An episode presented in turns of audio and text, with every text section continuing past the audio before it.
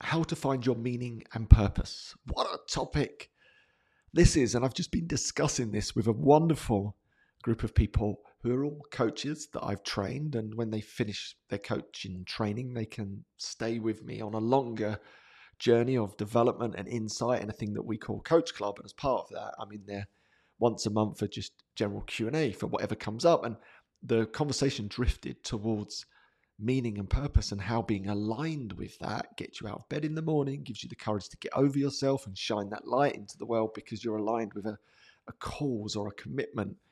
And we started to talk about, in a broader sense, meaning and purpose. And my insight, my takeaway within that conversation was very much meaning and purpose can change, it evolves. Just because something brought you meaning and purpose at one point in your life doesn't mean it's going to forever. I think your interests evolve, therefore, meaning and purpose can evolve then how do you find meaning and purpose? And again, it's almost one of those unanswerable questions. But I think if you start in a place of service for others, in service of others, is a wonderful foundation for that. What commitments, what causes could you align with? That's why I love coaching so much because I think it gives you a great route into that path to be in service in many ways of others.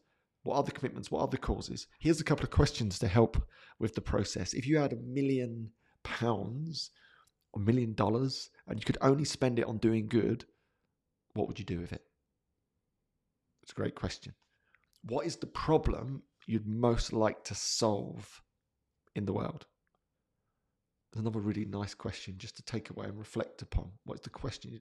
What is the problem you'd most like to solve in the world? If I could say that, it would help. And if you had a million, probably a million pounds, not enough these days, is it? That's almost like one billion dollars. I've almost broken into Dr. Evil again. But let's just say you had a lot of money and you could only spend it on doing good. What would you do with it?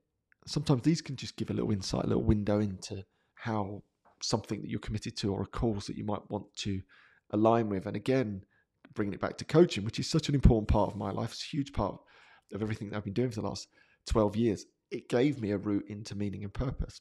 I didn't know what that route in was. I didn't know what it was going to be, but in that, you know, toing and froing of being in service of others through coaching led to many twists and turns that led to the whole alcohol free thing. And now, actually, which has evolved very much into training coaches to go out into the world and do their thing. And that's bringing me meaning and purpose now. So it evolves, it shapeshifts, it moves.